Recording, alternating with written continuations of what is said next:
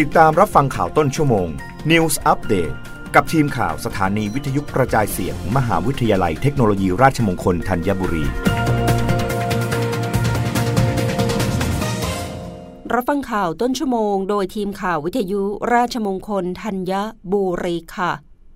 คณะการแพทย์บรณาการมหาวิทยาลัยเทคโนโลยีราชมงคลธัญบุรี เปิดรับสมัครพนักงานประจำบัวสปาศูนย์รังสิต2อัตรา คณะการแพทย์บูรณาการมหาวิทยาลัยเทคโนโลยีราชมงคลธัญบุรี เปิดรับสมัครพนักงานประจำบัวสปาศูนย์รังสิตตำแหน่งพนักงานนวดสปาจำนวน 2 อัตรา เงินเดือน เริ่มต้น 9,000 ถึง 1,200 บาท ขึ้นอยู่กับคุณวุฒิที่ยื่นสมัคร คุณสมบัติผู้สมัครเป็นเพศหญิง อายุไม่ต่ำกว่า 18 ปี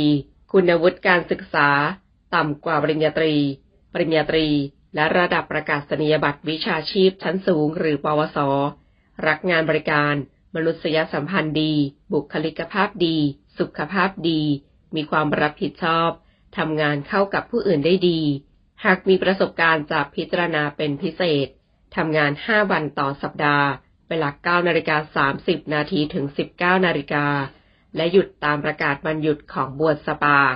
สมัครด้วยตนเองได้ที่งานบุคลากรชั้น 4 คณะการแพทย์บุรณาการมหาวิทยาลัยเทคโนโลยีราชมงคลธัญบุรี สอบถามรายละเอียดได้ที่ 02-592-1999 ต่อ 1111 ในวันและเวลาราชการ ดาริสาตรกุลเงกทีมข่าววิทยุราชมงคลธัญบุรี รายงานค่ะกรมควบคุมโรคเผยในรอบ 7 วัน ไทยติดโควิด -19 สูงขึ้น ป่วยเพิ่ม 3,957 คน เสียชีวิต 69 ราย กรมควบคุมโรคกระทรวงสาธารณสุข รายงานสถานการณ์โรคโควิด -19 ในประเทศไทย โดยสัปดาห์ที่ 46 ระหว่างวันที่ 13ถึง19 พฤศจิกายน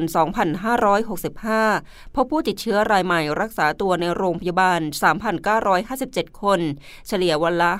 565 คน สะสม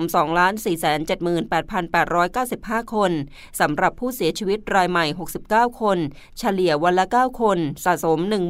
11,408 คน ในจำนวนนี้เป็นผู้ป่วยปอดอักเสบ 432 คน ต้องใส่เครื่องช่วยหายใจ 252 คนสำหรับการฉีดวัคซีนป้องกันล่าสุด สะสมแล้ว 143ล้าน59,913 โดส โดยฉีดเพิ่มขึ้น 3,785 โดส แบ่งเป็นฉีดอย่างน้อย 1 เข็มจำนวน 57ล้าน72,889 โดส ร้อยละ82.05 ฉีดอย่างน้อย 2 เข็มจำนวน 53ล้าน557,785 โดส ร้อยละ 77 และฉีดอย่างน้อย 3 เข็มจำนวน 32 ล้าน 429,239 โดส รับฟังข่าวครั้งต่อไปได้ในเวลา 21 นาฬิกากับทีมข่าววิทยุราชมงคลธัญบุรีค่ะ รับฟังข่าวต้นชั่วโมง News Update ครั้งต่อไป